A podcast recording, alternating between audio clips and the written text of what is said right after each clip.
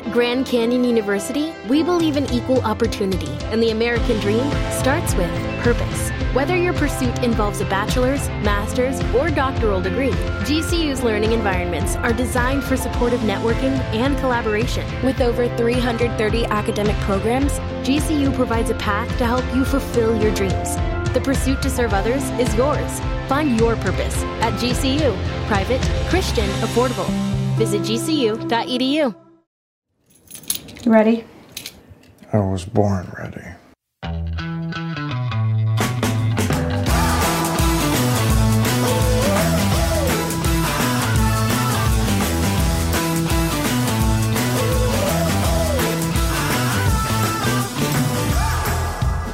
Welcome to an already contentious Advisory Opinions podcast. Moments before this podcast began, Sarah Isgur, my co host, launched an unprovoked attack on our producer, Caleb, that included the words, hit record, you dum dum. it's a term of endearment. a term, okay, a term of endearment. We were having some mild technical difficulties to get started, and uh, through some um, I don't know, technical magic that Sarah won't describe. We're on we're we're now able to record. Well, the technical so, difficulties were on my end, but you never know. They could re-technical difficult themselves. And so I was telling Caleb, like, start the recording before this all falls apart mid-air. well, we've got a great podcast. We're going to talk briefly about um, post-debate polling. We're going to talk about how will Amy Coney Barrett shift the court and then we're going to be joined by a special guest, Ilya Shapiro from the Cato Institute, who has written a new book, extremely timely. I don't think we got into this, Sarah, but he released his book on the exact same day that I released my book, which kind They're of pretty different books. They are pretty different, but it sort of makes us like the Sharks and the Jets, West Side Story uh, reference to of of book authors. Well, now I'm just disappointed we didn't do some good like snapping. Play it cool, boy. exactly. Um, but before we dive in, um, just want to ask uh, ask folks. We've had some really great response um, in our request to rate our podcast uh, and subscribe to our podcast. And uh, want to make that ask right up front again. Go to Apple Podcasts and rate us five stars, please, and subscribe to this podcast feed. And also go to thedispatch.com. We are in the waning days of our, no, we're done. We're done, right? At the 30 day free trial. Oh, we still have some time. Producer Caleb still reeling from the reeling. Caleb still reeling from the dum dum comment is still able to interject and, and provide accurate, timely information. So we have seven days left in the 30 day free, free trial. And that uh, URL is thedispatch.com slash 30 days free. Correct? Yes, thank you.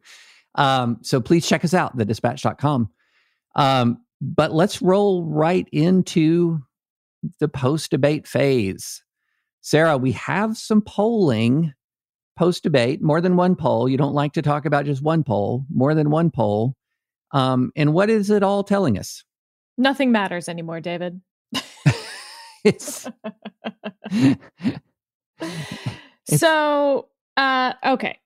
Overall, people who watch the debate think that Joe Biden won, though not by a lot.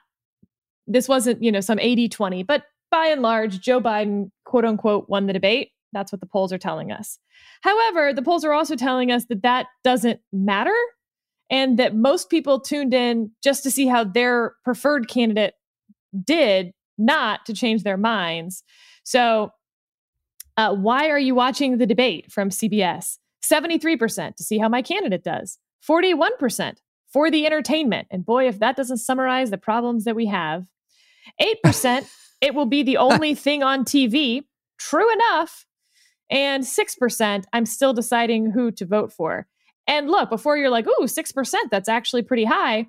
Um, maybe, but I would say that those that there's people out there who think they're still deciding who to vote for and and truly believe that but they are not actually still deciding who to vote for so i take that 6% even with a grain of salt um, we also have how people felt about watching the debate this is maybe my favorite how did the debate make you feel annoyed 69% Fair Yeah. enough.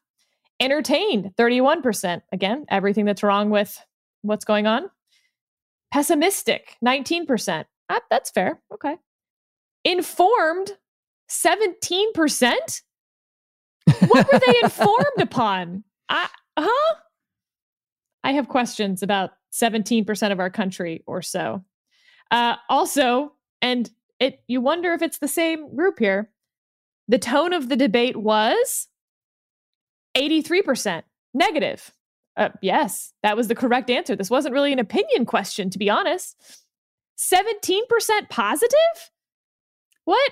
Who what is this 17% of the country that thought it was a positive debate that informed them on the issues? Huh? Yeah. so I think two things are true at once here, Sarah, as is often the case. Truth number one is that by certainly uh, well outside the margin of error of the polls, uh, by stati- statistically significant margin, but not overwhelming, that people believe that Joe Biden, quote unquote, won the debate.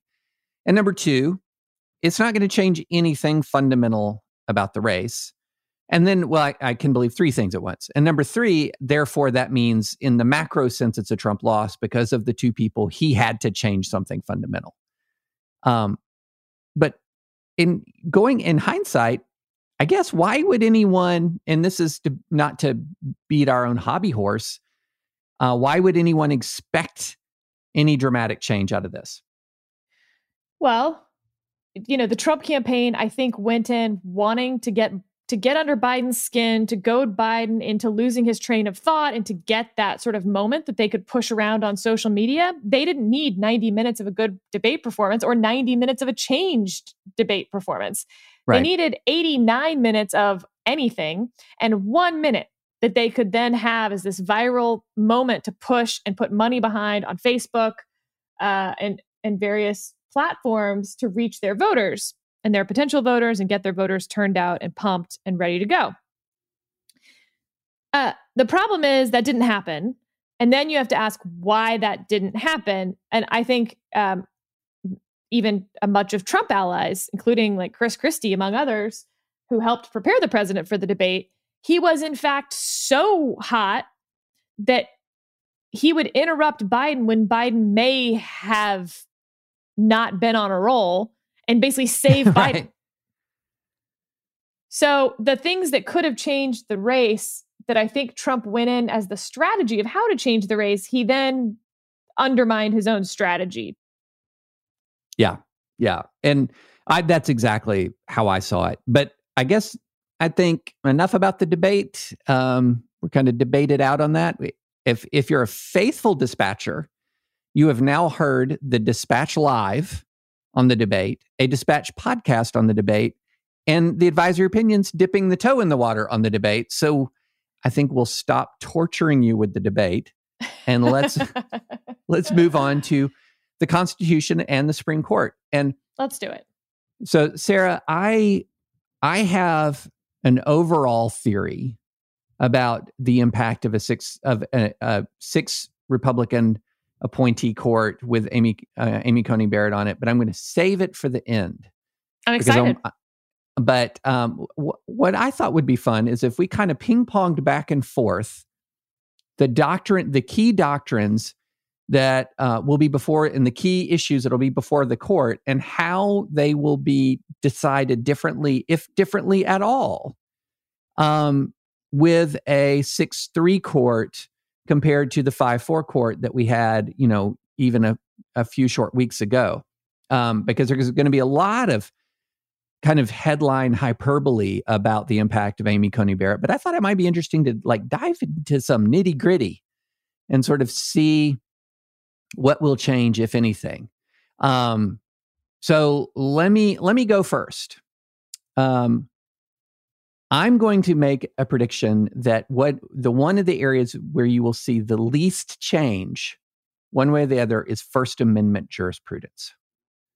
I think uh, when it comes to religious liberty and free speech, the margins with most of the cases, again, and I'm going to caveat it, with most of the cases have been so large and a lot of the consensus so long standing on the First Amendment that everything from free speech to religious liberty, the court's not going to rule that differently under a Barrett with the Barrett than without Barrett. And the one potential caveat is I think it does make the outcome of the Philadelphia religious liberty case coming up next term, which is the, uh, I believe, Fulton versus Philadelphia, which is the um, Catholic uh, adoption agency case, a virtual foregone conclusion that it's going to see its religious liberty vindicated.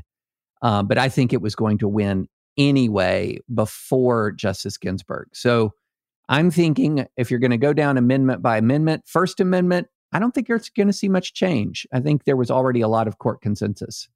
What do you think? Yeah, I think that's a fair assessment. You know, there's a uh, there's a lot of projection onto Supreme Court nominees as well. Yeah, that you know, she clerked for Justice Scalia. She'll be in the mold of Scalia. Uh, sure, maybe to some extent, but you know, truly, each of these people both are their own person but also once they're on the court develop their own jurisprudence separately True. from the past and not because they were trying to fool people or something like that but because being on the Supreme Court is a fundamentally different job than being on a circuit court. You're not trying to apply the Supreme Court precedent as faithfully as you possibly can. You are now supposed to think about that precedent itself, um, and uh, and it's just a totally different angle of entry into the law so it's not surprising that it can take 10 years sometimes for that jurisprudence to evolve and make itself known. So I, I just think that's like an important caveat to start with as well. That um, we won't know to some extent what the Barrett jurisprudential line is for a while on some things. Yes, that's a great point. Great point. Um, what's your what's your issue? Well, so I was sent this article uh, from Current Affairs magazine, written by a guy named Nathan Robinson, a Yale law grad. Uh, and he walks through some of her opinions. And it's pretty frustrating. We'll put the article in the show notes because I think it's actually a really good example of legal writing that you should be skeptical of. And I think um, it may be my favorite example of it now which is somebody talks about a case, they talk about sort of the unfairness of the outcome of the case, mm-hmm. and they mm-hmm. don't talk about the legal issues in the case at all. And you're supposed oh, to think, yeah. Wow, this person is mean. Yeah, but this is like 3,000 words of that, David. Mm-hmm. And, um, and there's moments where like, you're like, oh, that does sound mean. And the case that I think is getting the most attention on the Amy Coney Barrett is a mean judge. It's like a mean girl, but a judge. Yeah. Um, is this immigration case. Uh, because there's a lot of unfairness involved here. And then Amy Coney Barrett, as a judge, sort of sides with the unfairness. Okay, so here are the facts of the case. Uh, a United States citizen marries a citizen of Yemen. Her last name is Ahmed. Uh, Ahmed applies to uh, for a visa to live in the United States. She follows all the correct process. She applies for her children as well. The consular office denies her application because, quote, she attempted to smuggle two children into the United States uh, that were not hers. Mm. She then provides all of this evidence that they were, in fact, her children. And David, perhaps most importantly, that those two children died. Oh, no. So after she applies for the visa, her two children drowned. It makes some local news. So she has their birth records, their vaccination records, and she has proof of their death as well. So that even if you think they weren't her children, it doesn't matter now because she no longer needs visas um, for her uh, deceased children. Nevertheless, they just denied the application and the, you know, Judge Barrett threw out the case. And so what this guy writing writes is that um, she said that it didn't matter whether the accusation was based on no evidence. It didn't matter that she could provide giant piles of counter evidence showing that the visa denial had been a mistake. Uh, it didn't matter if the officer had just made up the smuggling stuff out of whole cloth. Barrett wrote that because the consular office had cited a statute in denying the visa, the decision was, quote, facially legitimate and bona fide, and therefore would not be reviewed by the court. Well, that sounds pretty mean. it sounds so mean. But it doesn't go into what the precedent is that she is forced yep. to apply about the deference that you give to these administrative agencies. And it's pretty funny, by the way, because obviously um, there are plenty of times where the liberal judicial philosophy wants enormous deference to administrative agencies. So you have to have at least some through line on what you want the jurisprudence to be and not just on the outcomes. And uh, so, you know, that's an example where the legal jurisprudence is actually really uninteresting about whether there is uh, standing and whether there's a claim there.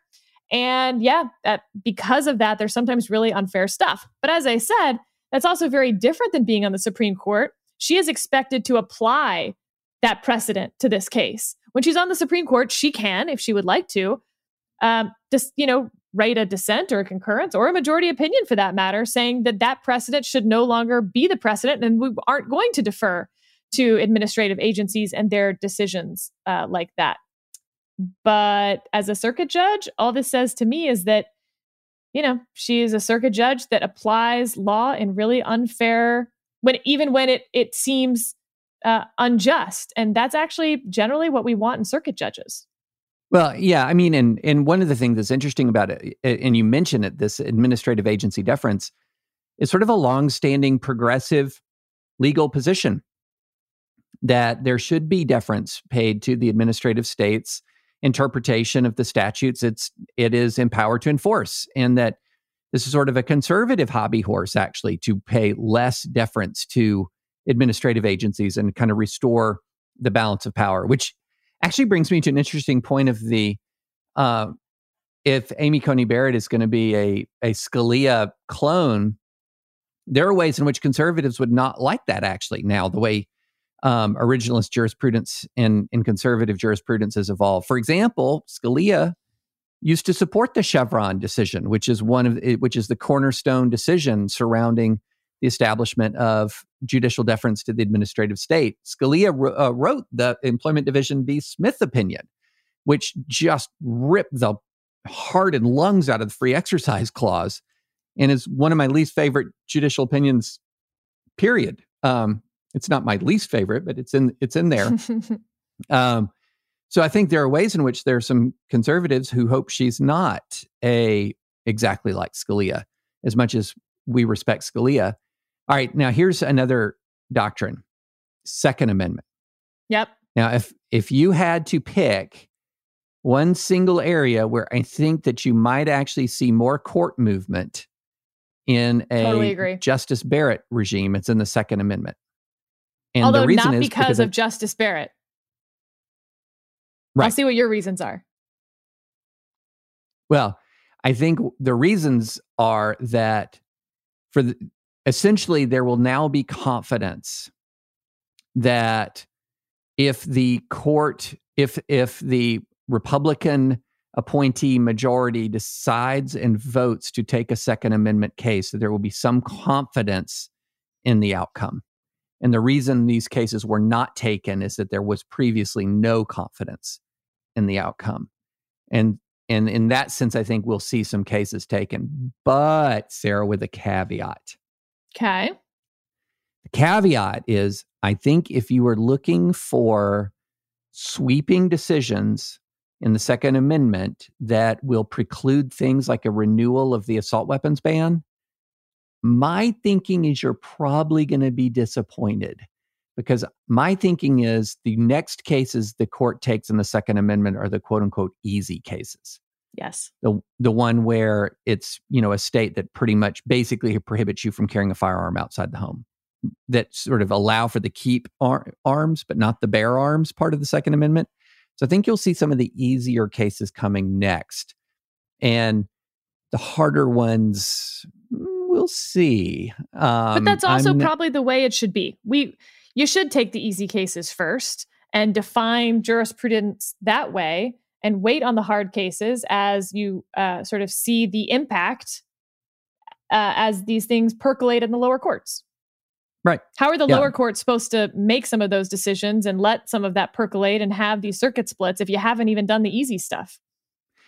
you know the assault weapons ban issue is going to be interesting because there is a very real possibility that if there is a democratic majority senate and they do away with the filibuster that you could see a revival of the clinton era gun control legislation which would immediately be challenged in court um, so you may end up having the supreme court taking it just because it's like the obamacare case a challenge to one of the most important pieces of of uh, legislation in a new administration but you know we'll see we'll see. So that's my my next one was Second Amendment.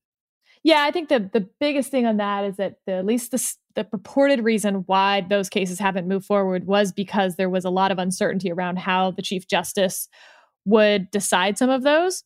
And with Barrett, in theory, they'll feel a lot more confident granting cert on some of them. I agree they'll take the easy cases first. Um, and there's of course not a lot in Barrett's background to tell us how she would vote on those. So they're just Right. assuming that they know her.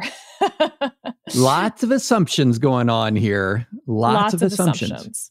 And you know Uh, what they say when you assume. you know, so I have a great memory of a uh, in seventh grade. This girl who was a bully to me. I said some. I must have used the word assume, and she was like, "You know what they say when you assume." Like, can you imagine a seventh grade girl saying that as a way to be mean to another girl? Like, it's looking back, it's pretty funny. It like Um, rocked my world because I was like, "That's so clever! Oh my god!" so what, what's your next one, Sarah? uh, criminal justice. Mm, good. That was my next one. You're, I Yes. notice you're skipping right over right over the Third Amendment. Do you not care? Come on. Did I tell you about that tweet where the woman said, she's like, I uh, had this guy from the army come over to my apartment and we hooked up and he asked if he could spend the night. And I said, no, because I believe in the Third Amendment. oh, legal jokes. Yes, legal Um, jokes. So I think that it's pretty clear that she is right down the middle on criminal justice stuff. And I think that when we talk about qualified immunity, which is going to be your hobby horse, that's probably not great for your hobby horse. Uh, so, for instance, this one's just like straight down the middle. It's a question over reasonable suspicion. And there are certain uh, shibboleths that police officers say in order to establish reasonable suspicion in these kinds of cases, and they tend to say that uh, they saw a bulge in the pocket, it was a high crime area, and uh, an officer inferred from the person's uh, flight when they ran away that they were fleeing um, because they knew they were in violation of the law. Yeah, she that there doesn't seem to be a lot of skepticism about what police officers are saying when they say that. Um, and reasonable suspicion is no not anywhere close to qualified immunity, except that it's um, it's totally up to the officer to tell you why they stopped someone, and you've got to just got to take their word for it. And there's no real good way to not take their word for it because you're not there. Uh, and so, in that case, I think we're just seeing her apply the law as it is. Not a lot of curiosity on, or not a lot of skepticism of police officers, and not a lot of curiosity on the underlying jurisprudence. But again, when you get to the Supreme Court, she can then say reasonable suspicion. This is all kind of BS. You need more. But I don't Right. think she will. Right. I, I don't think that there's nothing about her background that suggests that she'll be a revolutionary one way or the other on criminal procedure cases. Unlike Um, Scalia, by the way. Right, right. Now let me so let me ask you this because I have let me ask you two hot button questions.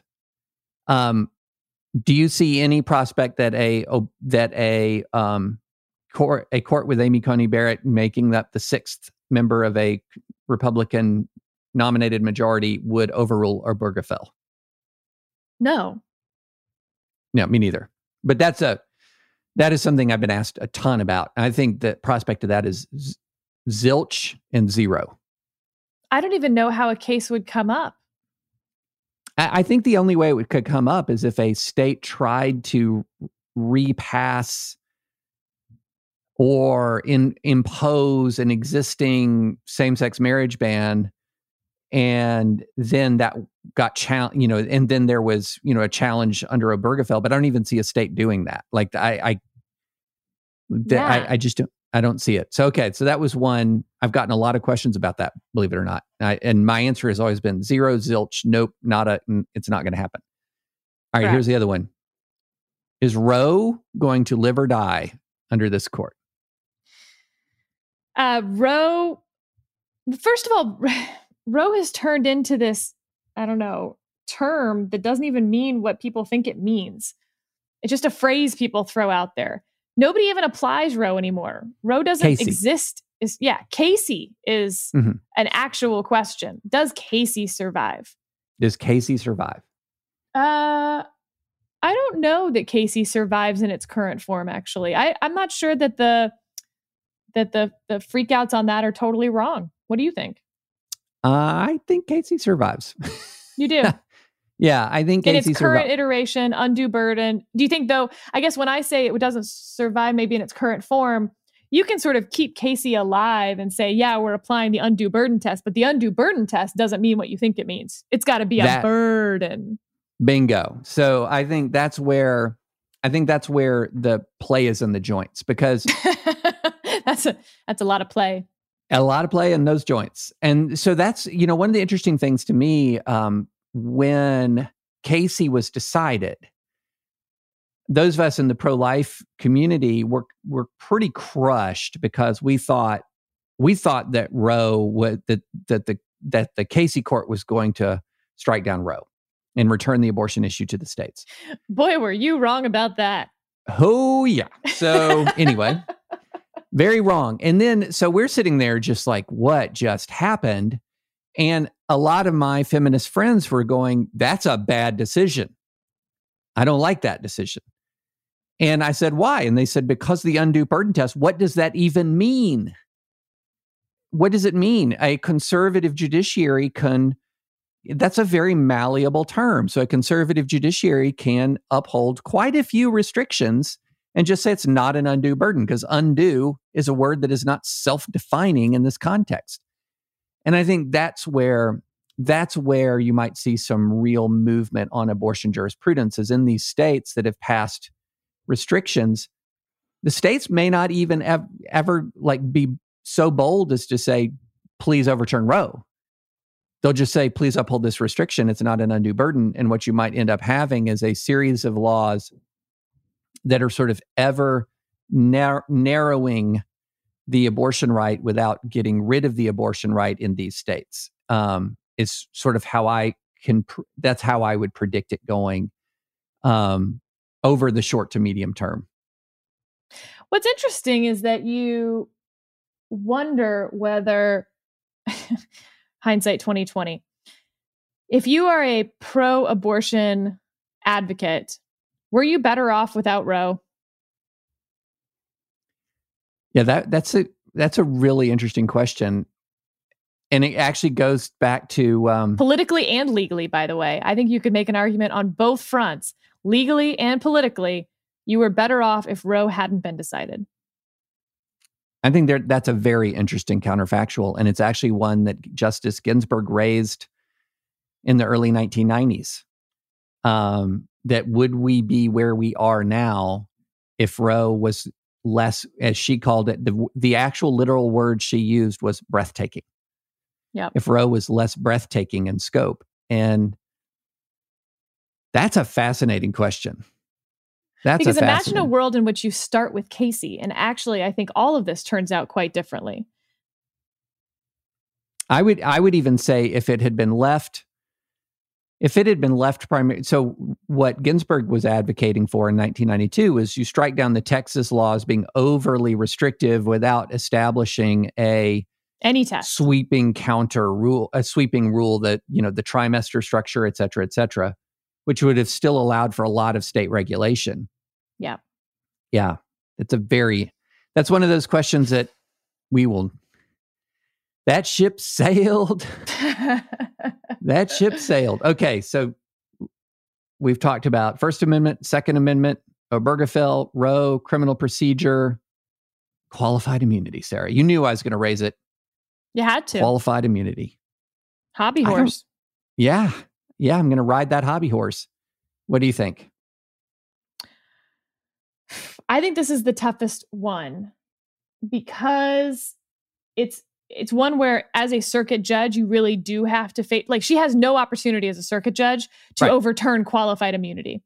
So you're not like reading tea leaves. You're reading like the little mites that might live on tea leaves. And i don't think you have any particular um I, I don't think there's anything out there to really tell you what she'd do on qualified immunity except for an overall sense of her age and life experience, and that qualified immunity is not the knee jerk, of course, we support qualified immunity that it was in the conservative movement 20 years ago. And so that is the mite on the tea leaf floating around in the tea that I am reading. And it's a it's a very small and not very vociferous mite. So can I do uh, there's we all know we're all familiar with the term guilt by association. um, can I do virtue by association?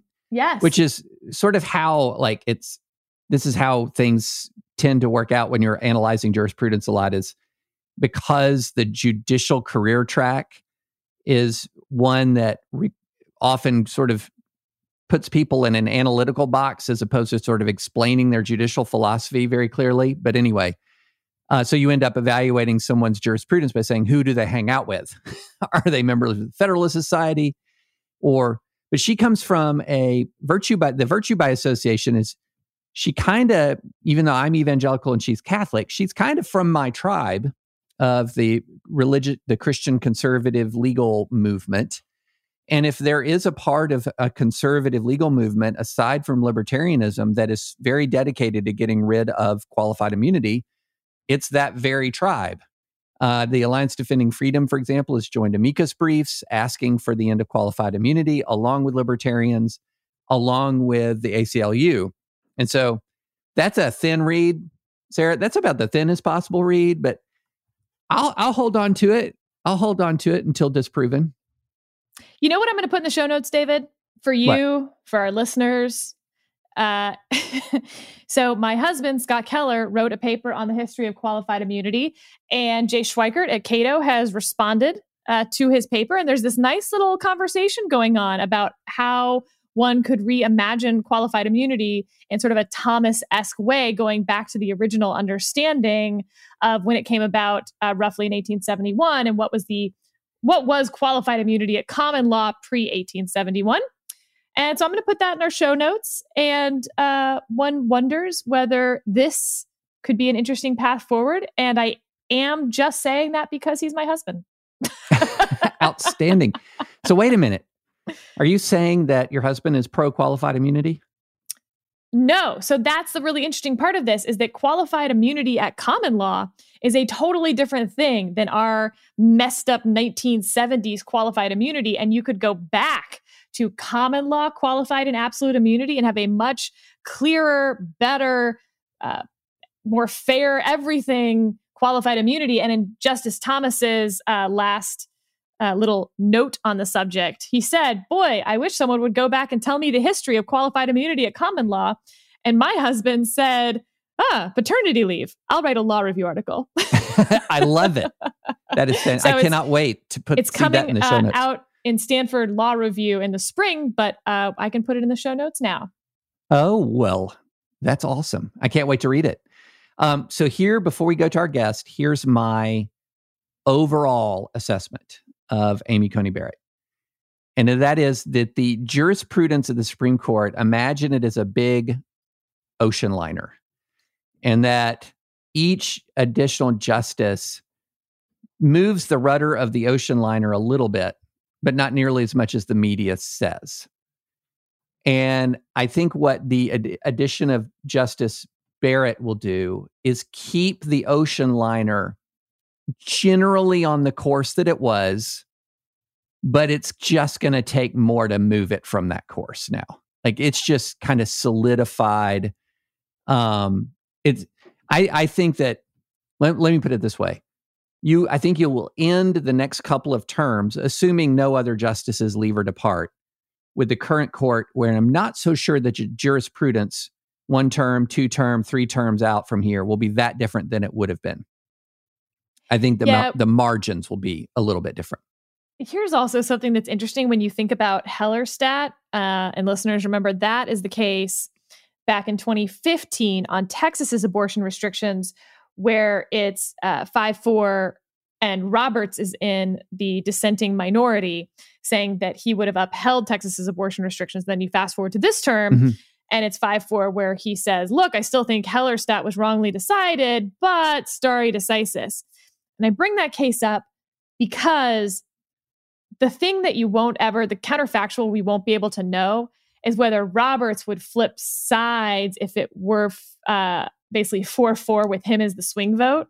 He is actually a more reliable conservative voter when uh, basically it's already 5 4 the other way. So right. there you're you're going to see these 6 3 cases and people are going to say, see, it wouldn't have mattered because they would have had Roberts anyway. Mm-hmm. And like, mm-hmm. ooh, that's not technically true. yeah.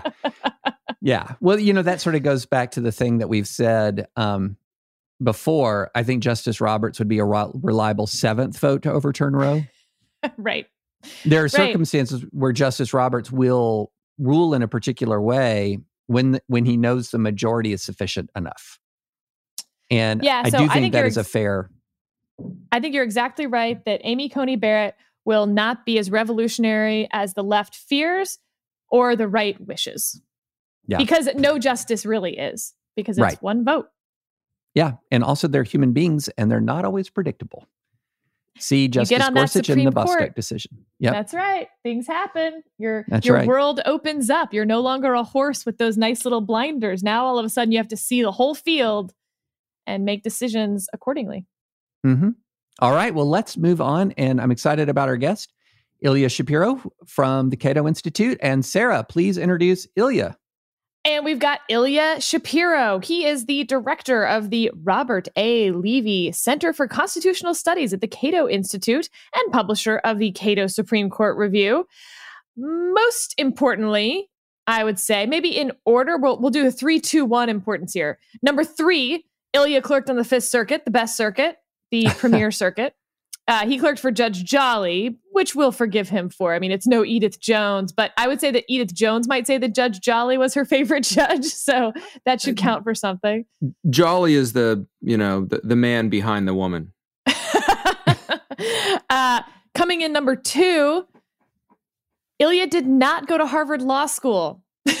we won't even like because I, I got where. a better offer. I went to the University of Chicago Law School. Perfect.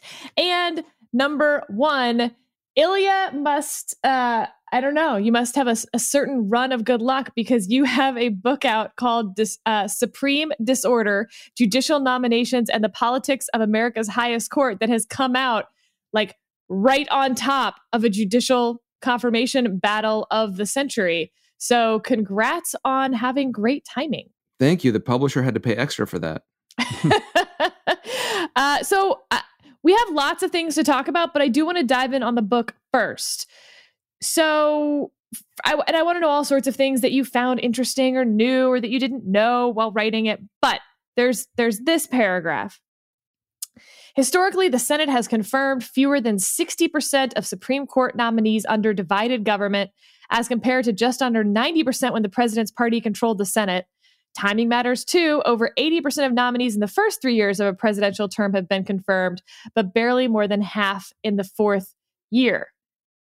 Uh, did Mitch McConnell write this paragraph? Did you? does he have it tattooed on his person somewhere? Uh, well, I mean, if he wants to tweet it out, that would help my book sales. But uh, I mean, it's it's politics all the way down at, at base. I mean, this is the number one thing I learned about this book, which I started writing and I started proposing uh, to publishers after the Kavanaugh hearings when I, I really wanted to find out, you know, uh, has it ever been better than where we are now? How do we get here? What role has politics played? I mean, George Washington had a nominee rejected. So, I mean, this has been a thing from the very beginning.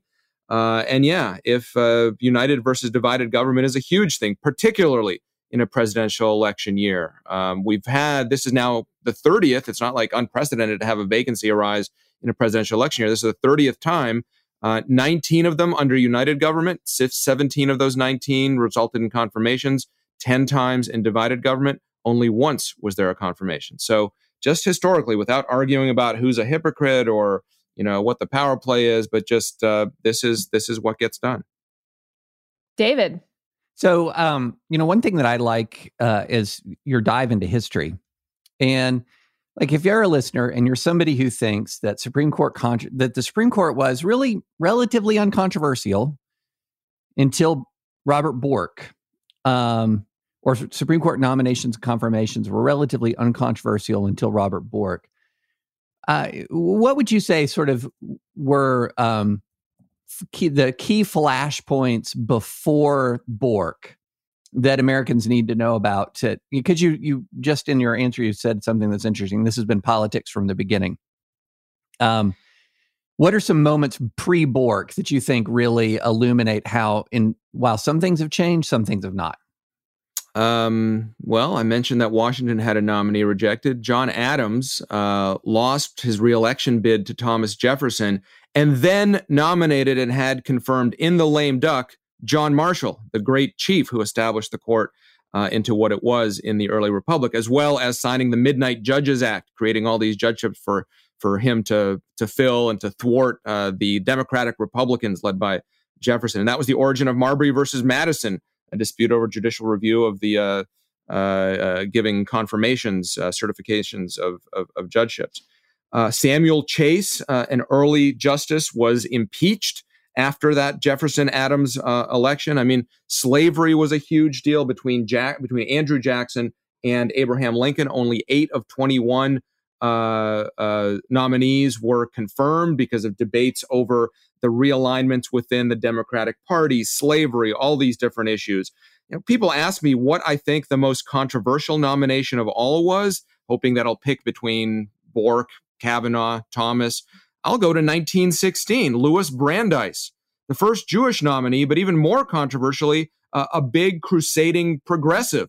Uh, nominated by Woodrow Wilson in that uh, election, presidential election year. It took nearly five months for his uh, confirmation process to run. He was ultimately confirmed by a slightly wider margin than some of the more recent controversies. But for the first time, uh, the Senate had public hearings on the nomination. It's not like that started initially. They, they don't have to do it. They started it in 1916, but it was considered unseemly for Brandeis himself, or the nominee himself, to testify, so he didn't do that. And wait, there's more. After he was confirmed, uh, another justice, Charles Evans Hughes, resigned to run against Woodrow Wilson in the presidential election. So if you think 2020 or 2016 was just this unprecedented mashup of politics in the Supreme Court, I'll see that and I'll raise you 1916. I love uh, uh, before 1882, seven nominees declined to serve. that is like that tells you what a you know at at sort of the beginning fits and starts of this country that the Supreme Court was perhaps seen a little differently than it is now. I mean, who would want that job, especially in the early days where you literally had to ride circuit, go on horseback to the far flung courts and, and help out with that? And for a long time, it was just not prestigious. I mean, it would be more prestigious to be on your state Supreme Court, say, or to be a, a fancy lawyer in Boston or Philadelphia or Richmond or what have you. Uh, uh, and so, you know, pe- the way communications worked, uh, a lot of people uh, or several people in our history were nominated or even confirmed before they learned that they were nominated. And then they said, "Why would I want to do this?" It was, uh, you know, the, the, the courtroom uh, was in some basement in the in the Capitol in the old Senate.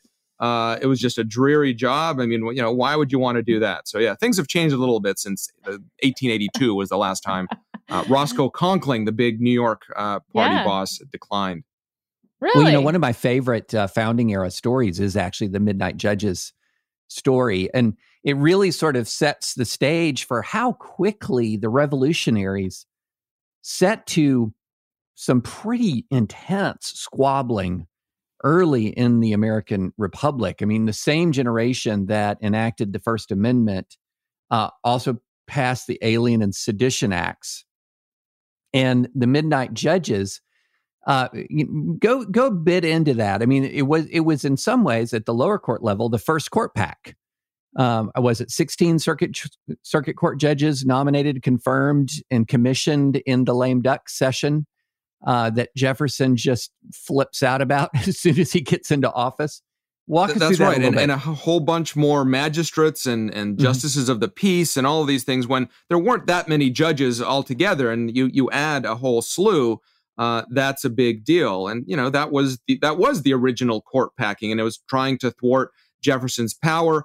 Uh, the, the the the that same uh, act would have reduced. You know, you talk about packing the lower courts, but it would have reduced the Supreme Court to five from the original six at its next vacancy to prevent Jefferson from appointing any justices. Then, when the Democratic Republicans took over, uh, they restored the court to six. That sort of led to Justice Samuel Chase's uh, opposition and eventual impeachment, but not uh, removal. And then, towards the end of Jefferson's tenure, a seventh seat was added, trying to temper Chief Justice John Marshall's Federalist uh, proclivities. Unsuccessful. Marshall was so persuasive that even Jefferson's nominees came under his sway. Eighth and ninth seats were added 30 years later under Andrew Jackson to allow him to reshape the court. And that led to ultimately to uh, Dred Scott. So, uh, you know, court packing in our history, it's not just FDR in 1937, but Yeah. historically, court packing has not really been a good thing for a country or, or for the party proposing it for that matter. When we talked about pre Bork, you went like real pre Bork, like back to the founding pre Bork, which is technically pre Bork. it's pre Bork. It is. Uh, but can we go, let's say, more contemporaneous pre Bork? Walk us through how we get to Bork. Sure. Uh, and in fact, my book uh, is like Gaul, divided into three parts. Uh, the first part is the, I call it the past, the history, really the founding through 1968, which of course is a pivotal year for American culture and politics, but also for law, also for, for the Supreme Court. Uh, and then so the second part is 68 to Kavanaugh, and then the third part is reforms. What have we learned? Where do we go from here? But 1968 is so pivotal because another presidential election year, another vacancy. Uh, Chief Justice Earl Warren, the uh, the controversial, very significant Eisenhower uh, appointee, right? Uh, Ike said that he'd only made two mistakes in his presidency, and they're both sitting on the Supreme Court. Uh, Warren, especially. Uh, Brennan, I don't know if it was. I mean, I'm sure he was disappointed by Bill Brennan's jurisprudence, but there was no surprise that Brennan was a was a was a progressive left winger on the Supreme Court in New Jersey, and uh, Eisenhower appointed him also uh, a month before the election in, in 1956 uh, to shore up his northeastern metropolitan Catholic support. But anyway, 1968, Warren announces his retirement. Uh, the very lame duck Lyndon Johnson, right, the self-anointed name duck, decided not to run for re-election because of uh, Vietnam unpopularity, uh, and decides to elevate Justice Abe Fortas and then nominate uh, kind of a Texas crony, uh, Homer Thornberry, to replace uh, Fortas as an associate justice, and runs into a buzzsaw. Uh, Fortas had given some speeches for which he didn't declare his payment. Now it looks kind of, uh, you know, small beer. Uh, but at the time, huge ethical concerns, bipartisan opposition in the Democratic controlled Senate. Uh, some people call it the first filibuster of a, of a nominee, but he, uh, Fortas never even had uh, 50 declared votes, never went to a vote on cloture and all those kind of technicalities. And the opposition was bipartisan. So, anyway, that seat never gets filled. It stays open, or Warren never leaves the court, really, uh, until. Uh, Nixon's elected, and then Nixon gets to fill that seat with uh, with Warren Burger, uh, leading to further escalations. And uh, uh, Nixon ends up having two nominees rejected, uh, and away we go. Well, you know, that brings me to, I, I think, what is really surprisingly for me because so many things, and I've even been guilty of this myself, and even recently, sort of starting some of the recent history with discussing Bork.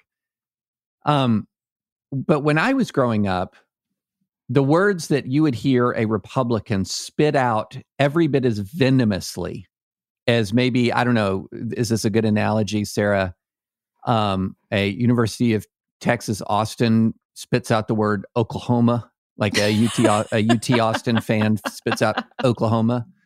Um, certainly as venomously as a, a Alabama Crimson Tide fan spits out Auburn Tigers is Warren Court and you know all that's what i heard growing up warren the warren court the warren court.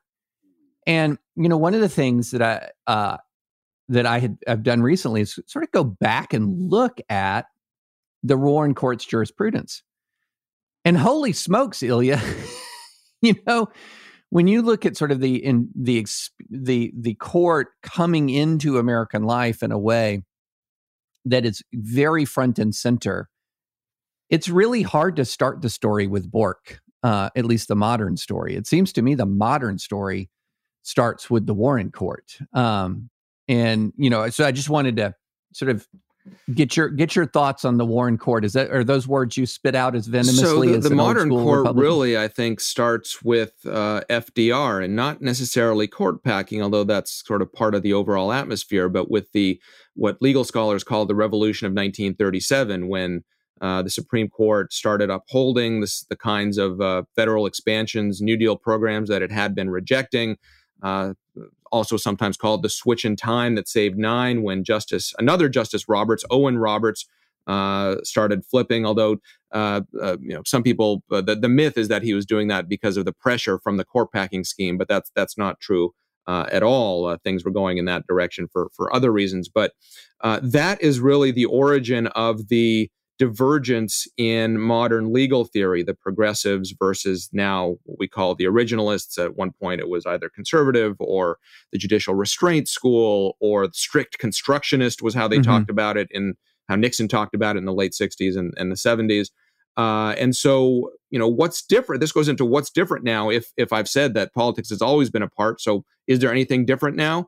Uh, and what's different is that you have divergent interpretive theories mapping onto partisan preference at a time when the parties are more ideologically sorted than they've been since at least the Civil War.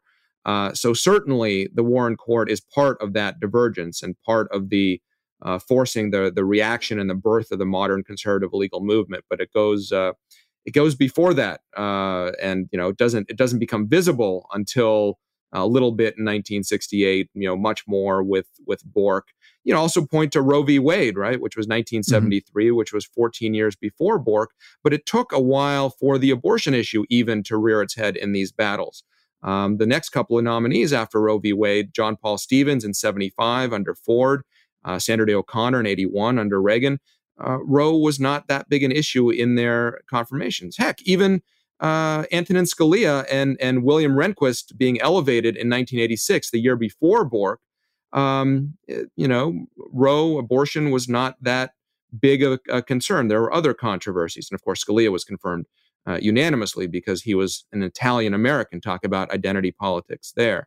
um, so, I mean, there's a lot of surprises, and you can tell kind of this mythologized or streamlined story, but yeah, we can talk about the war Warren Court, sure, and that that drove a lot of concerns, both in terms of the Jim Crow South and the response to Brown versus Board and desegregation orders, as well as things later in the 60s, and especially the late 60s with the revolution in criminal procedure, uh, that uh, the Borks of the time were responding to in terms of the judicial activism and and that sort of thing. But but there's different parts of the story, and you know every decade provides a, a new escalation, really. So let's move to the confirmation hearings themselves, which I think is created by Bork's failed nomination that all the other uh, uh, nominees at that point are looking and saying, What went wrong there? I don't want to do that. And it turns into what Justice Kagan, before she was Justice Kagan, called a vapid and hollow charade, which I think is uh, sums it up nicely. Uh, how did we get to the uh, the hollow charade? Yeah, and of course, when she was in the hot seat, the shoe was on the other foot, Mister Bond. Right? All of a sudden, she saw the the wisdom in in pursuing the hollow vapid charade. Uh, so Bork, um, uh, you're right. This was the first. I think the first televised hearings were Sandra Day O'Connor, but Bork was really the first widespread uh, televised and used in the in the evening news and and and that sort of thing. Uh, and it was the first all out attack based on ideology and twisting someone's words. Um, uh, the Republicans were caught on their back foot, the Reagan White House, uh, and the strategy they pursued and that Bork himself pursued uh, were not very effective. The, the, they tried to position Bork as neither a liberal nor a conservative, just calls him like he sees him, uh, just like Lewis Powell, the centrist uh, swing vote that he was replacing. Uh, but 45 minutes after the nomination came down, Ted Kennedy went to the well of the Senate and uh, you know gave this parade of hor- horribles, this calumny about Robert Bork's America and how bad it would be, and uh, it went downhill from there. And, and Bork did not uh, pursue the the tried and true what's now the tried and true method of talking a lot without saying anything. Instead, he was the academic that he had been for much of his career and tried to have these kind of turgid uh, intellectual responses as Senator Paul Simon, not the singer, but the Illinois senator on the Judiciary Committee, uh, wrote. He tried to score debaters' points rather than get votes, and and that was not effective. And so, a few years later, when Ruth Bader Ginsburg uh, was in the hot seat, she uh, uh, uh, patterned the uh, the pincer movement of uh, not talking about specifics because they might come before her, and not talking in generalities because judges should deal in uh, uh, in practicalities. Uh, and that's been the rubric, the model going forward. Um, you know, it's to the point where, as I write in my book, I've come to the conclusion, at least for the Supreme Court, that given the information and the paper trail that's available on all these nominees instantly over the internet, the public hearings do more harm than good to our discourse. We don't learn anything about the nominees. We don't learn that much about the law. Uh, and all it is is softballs by the same party as the president and attempts at gotcha moments or getting B roll for their campaign videos uh, from the other side. So, well, one uh, point the, that you make that I thought was really well done is you credit that uh, the drop off in substantive judicial philosophy discussions, the the Ginsburg pincer move future and its evolution and if people have perfected it with actually why we're getting more personal attacks on nominees because they can't attack them on ideology anymore because they're not going to answer those questions. And so instead, you're left with the only way to score points, so to speak, at a confirmation hearing is to find those non ideological, personal, uh, you know, something something else to get at a nominee. Well, it's trying to make them look outside the mainstream or or weird in some way. And actually, um, you know, if senators are honest about their judicial philosophy and, and want to say that this person is bad and wouldn't do damage to the rule of law and the Constitution, I think that's great, and that that's where the debate uh, should be. I have no problem with senators voting against a nominee they think would be uh, would be bad uh, based on judicial philosophy, and though that yeah, again because of the divergence of theories, that those um, battles are going to be fraught because of that. Uh, but yeah, it's not not only that you know in the past all the attacks would be on ethics or on um, you know you're from the wrong faction of the party or or uh, don't uh, comply with uh, regional preferences or something like that. Uh, now the real battle is about judicial philosophy, but the phony war and kind of the above the water in terms of the iceberg is is yeah trying to make uh, nominees look uh, look weird or or deranged or or have these these personal attacks.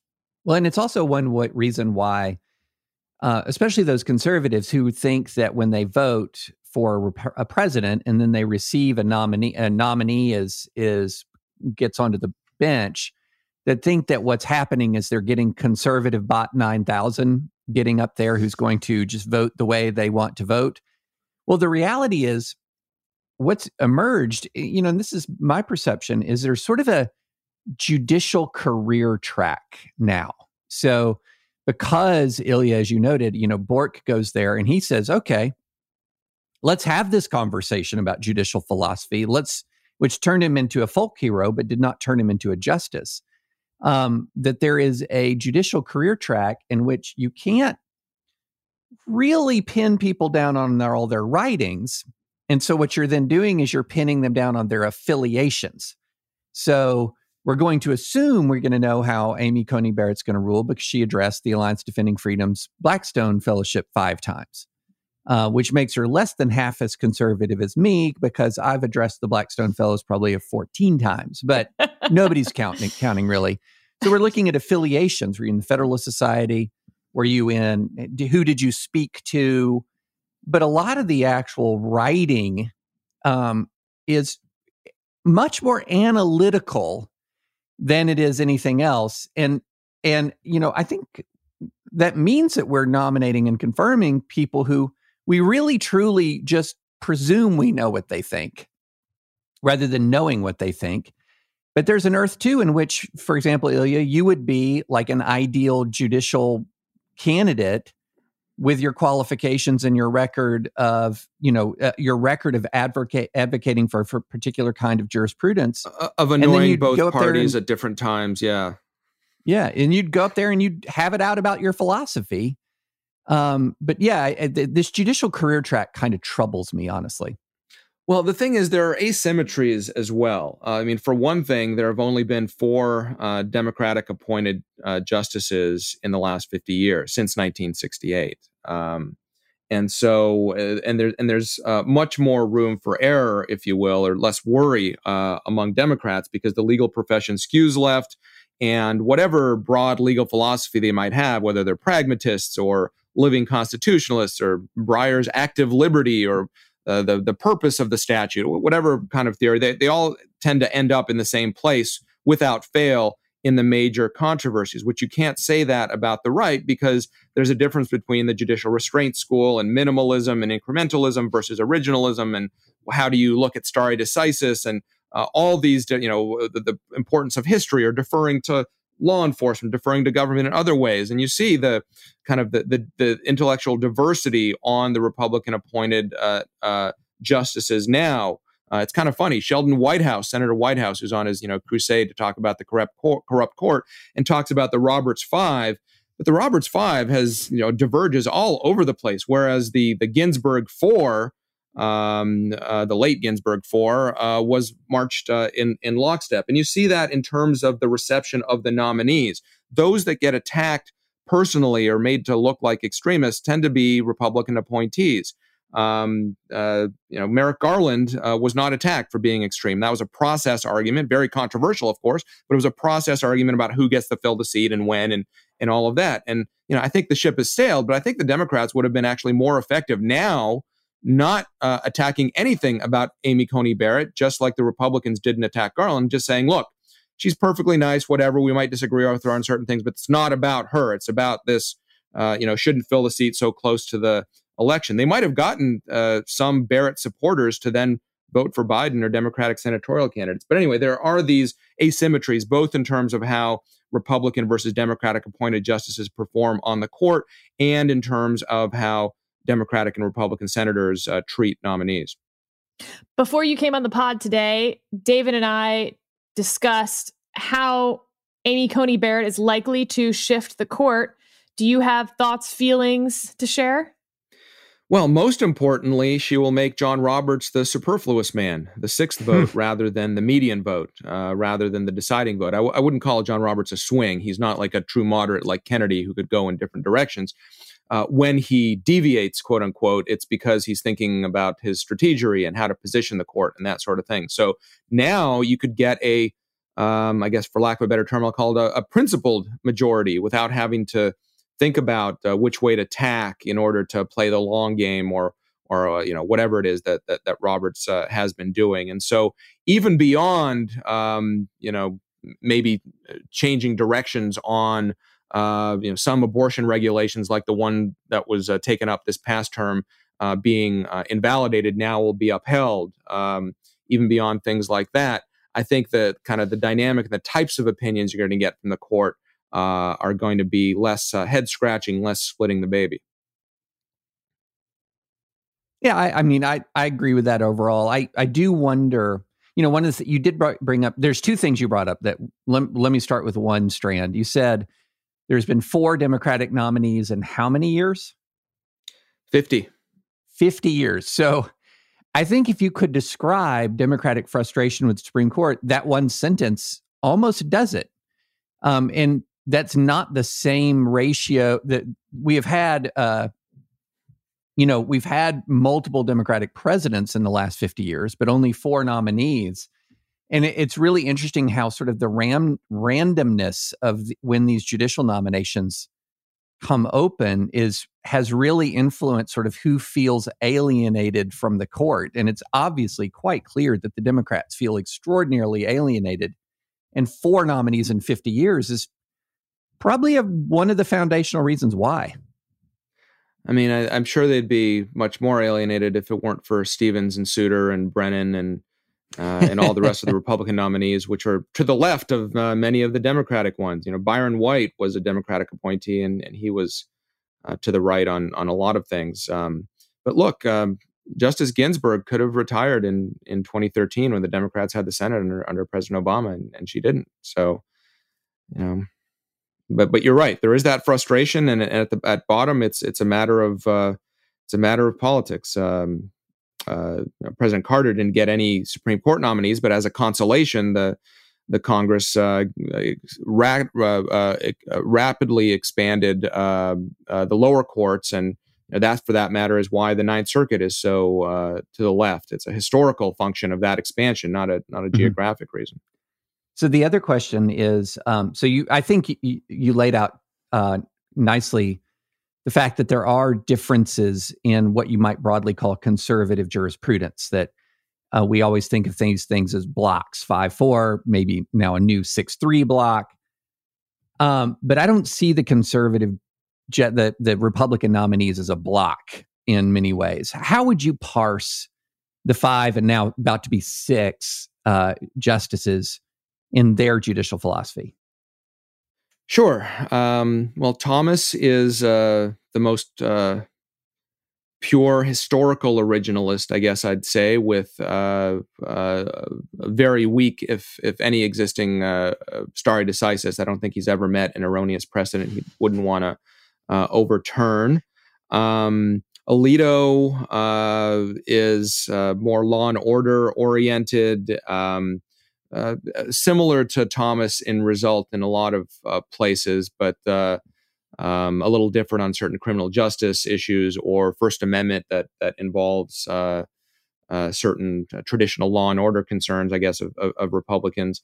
Um, Kavanaugh is definitely an originalist and a textualist, very very historically backed. also has some pragmatism or some caginess to him, so he's somewhere between uh, a Roberts and a Thomas or a Gorsuch. Gorsuch is kind of the, the purest natural rights, natural law um, uh, approach to his originalism and very strict uh, textualism. Um, probably the most libertarian uh, of the justices, uh, the most classical liberal, uh, even even more accurately stated. And Roberts is a minimalist and a judicial restraint guy uh, more than any broad ranging interpretive theory. Definitely a conservative. I don't think he's, you know, quote unquote, grown in office to the left or anything like that. But uh, especially as the chief and the the youngest chief uh, when he when he assumed uh, that post in 2005 since John Marshall, uh, and the first median vote as chief. Well, since Earl Warren a couple of years, but at that point the court was so to the left, the median vote didn't matter so much, really, since the uh, since the 30s. So that's significant. And now uh, Amy Barrett is going to be basically like Scalia, uh, maybe mm-hmm. a little softer on stare decisis, but you read her stuff and it's like Scalia, whether you talk about the structural constitution, whether you talk about the Second Amendment, or whether you talk about criminal justice, where Scalia would often uh, get together with, uh, with Ruth Ginsburg or, or others uh, for kind of a, a principled defense of the Fourth or Sixth Amendments. So, um, you know, a lot of intellectual diversity there. So, um, two qu- uh, questions regarding things we've already talked about in the pod. Uh, what does this mean, do you think, a Barrett nomination for Second Amendment jurisprudence? And what does this mean for my hobby horse, qualified immunity? On the Second Amendment, I think it means we'll finally have some Second Amendment jurisprudence because, of course, the, the court hasn't taken a Second Amendment case uh, or hasn't decided one since Heller since the very first one in the modern era, where it de- de- ruled that there was an individual right protected by the Second Amendment. Two years later, McDonald versus Chicago, that was a 14th Amendment case extending the right to the states, but it wasn't about the scope of the Second Amendment. And you know, this past term, everyone thought that when they finally took a case after a decade, presumably because Kavanaugh replaced Kennedy, and thus uh, those on the right could be sure of, uh, of, of how he would vote. Uh, but uh, that ended up being uh, moot, and pro- presumably because of something that Roberts told his colleagues, they declined ten cert petitions, uh, going every presenting every which issue uh, of this. Now, I think they will take a, a, Second Amendment case and start fleshing out exactly not even what you know what what kind of rights are protected, but how lower courts should should apply, should evaluate challenges based on the Second Amendment. Qualified immunity, um, it's hard to predict because there's this cross ideological agreement, um, at least based on amicus briefs supporting cert petitions, that something needs to be done to this judicial made doctrine. And by the way, that was made by the Warren Court as well, uh, mm-hmm. as kind of a consolation to expanding criminal procedure rights uh, in the 60s, they then they, they thought, okay, well, we'll toss a bone to law enforcement by saying they can't be sued in their personal capacity unless there's clearly established law to the contrary, and that's been blown out of proportion. Uh, interestingly, Justice Thomas was the only one who dissented from denial of cert petitions, both in the slew of Second Amendment and qualified immunity cases this past term. And those denials came, another trivia question, the same day that Bostock came down. So that was uh, a huge uh, news day for us uh, legal nerds, of course. Uh, but who knows? Uh, Justice, well, soon to be, presumably, Justice Barrett has some qualified immunity cases, and she's not. Um, she's not against denying qualified immunity. There's a famous case of a detective who falsified an affidavit for a probable cause requirement, causing a guy to languish in prison for for two months uh, and she denied qualified immunity correctly uh, there. So I think I think it'll probably come back into play. Uh, it was probably unfortunate that these petitions came to a head right when we had um, uh, people demonstrating in the streets, uh, the Black Lives Matter protests, and, and all that. So John Roberts probably thought it was not an opportune time for the court to stick its head into that. But I think it's going to happen in future. Okay, you also address in your book potential fixes, solutions, lowering the temperature ideas about the court, including term limits. Uh, something that's been mentioned a lot recently, I think, is this idea of ensuring that every president gets two picks to the court by rotating out other justices, and that basically every justice would really be a circuit court judge who then has the opportunity, perhaps, to fold up to the Supreme Court for a certain number of years, and then they just end up back down on their circuit and continue about their merry way after their term is done. What do you make of all of these various options? Well, term limits is the one that's gotten discussed most often historically, going back to Thomas Jefferson versus Alexander Hamilton. In, in modern times, whenever there there are too many octogenarians on the court or there hasn't been turnover in a while, uh, this gets uh, thrown out again. Uh, Stephen Calabresi, one of the co-founders of the Federalist Society, uh, and his uh, Northwestern Law School colleague Jim Lindgren uh, wrote the definitive article in the Harvard Journal of Law and Public Policy about 15 years ago on term limits, and they convinced me this is the reform I'm most amenable to. This 18-year term, every two years there'd be a vacancy. That would regularize when we had vacancies. It would also crystallize for voters that when they pick a president uh, or vote for senators, they are definitely affecting uh, the composition of the Supreme Court. Uh, and so that would get rid of politically timed retirements or these morbid death watches over uh, octogenarian justices. What it would not do is change the ideological balance of the court, decrease its power or significance in our lives. So we have to be realistic of, uh, you know, even if it would be healthy and increase public confidence, it wouldn't change kind of a lot of the reasons why we have these these big clashes. And it would take a constitutional amendment. There's there are some clever academics who uh, suggest, uh, and there's a, a, bill that was just introduced in the House to this effect, that if you just make uh, the most senior justices who are beyond 18 years, uh, literally senior justices who still get their pay and are the accoutrements of being a justice but aren't necessarily on the court, then that will satisfy the constitutional requirement. I don't buy that. Um, so I do think that there would be a constitutional amend- a requirement to be a, an, an, amendment. And if we have the political unity or will for that amendment, then then maybe there wouldn't be the underlying uh, uh, dissension uh, anyway. The other proposals, whether it's expanding the size of the court or having this kind of lottery among circuit judges that you mentioned, or uh, here's a real clever one that Pete Buttigieg uh, glommed onto during the primaries that you'd have five explicitly Republican justices, five explicitly Democratic ones, and then five that would have to be unanimously agreed upon by the the partisan justices. I mean, how you depoliticize an institution by making it more explicitly partisan, uh, you know, I'm not smart enough to figure that one out. So, I mean, at the end of the day, all of these proposals are, you know, tinkering how hearings work or what have you. Uh, at the end of the day, this is rearranging deck chairs on the Titanic. Uh, and the Titanic is not the process, it's the ship of state.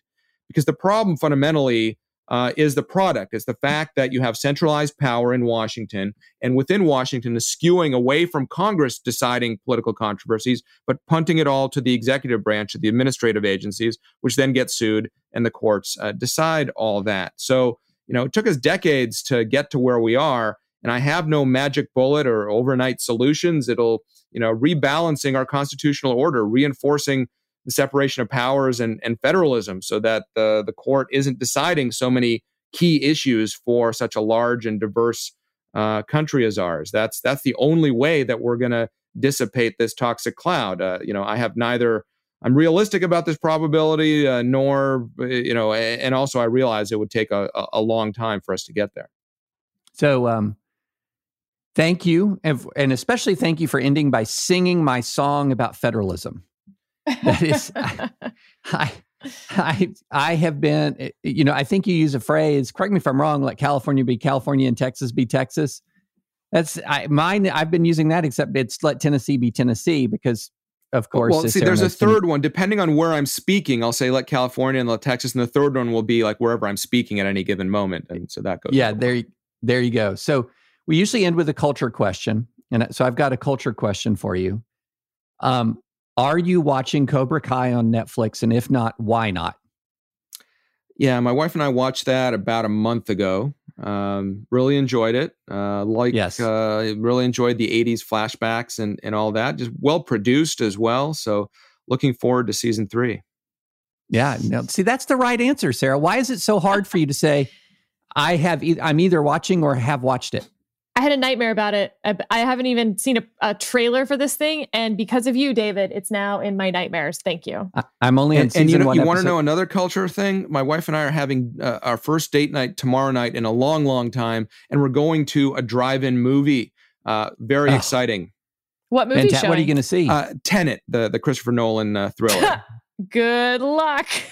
no, it's amazing. It's amazing. No, not that. Just, it's it's seeing it at a drive-in where the sound already is maybe not the best.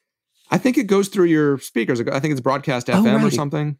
Yeah, yeah, it's it's different I'm now. You don't put sure. a little box in your window. Yeah, that's right. probably better. Yeah, yeah. no, maybe you might even hear it better. I sat on like maybe. the fifth row in one of these big D Dolby IMAX theaters, and I would describe the sound as a physical assault. Um, but it was very cool I just needed to think about it for a while when I got out of the theater. And I'm still thinking about it. So I need to see it maybe two or three more times. But but Ilya, thank you so much uh, for joining us. And thank you, listeners, for listening to the Advisory Opinions podcast. Please go to Apple iTunes and give us a rating and feedback. Um, I've been reading some of your comments, and some of them are pretty amusing. Uh, they can be as amusing, amusing as you want them to be, as long as you add five stars at the end of it. That's the part that really makes it nice.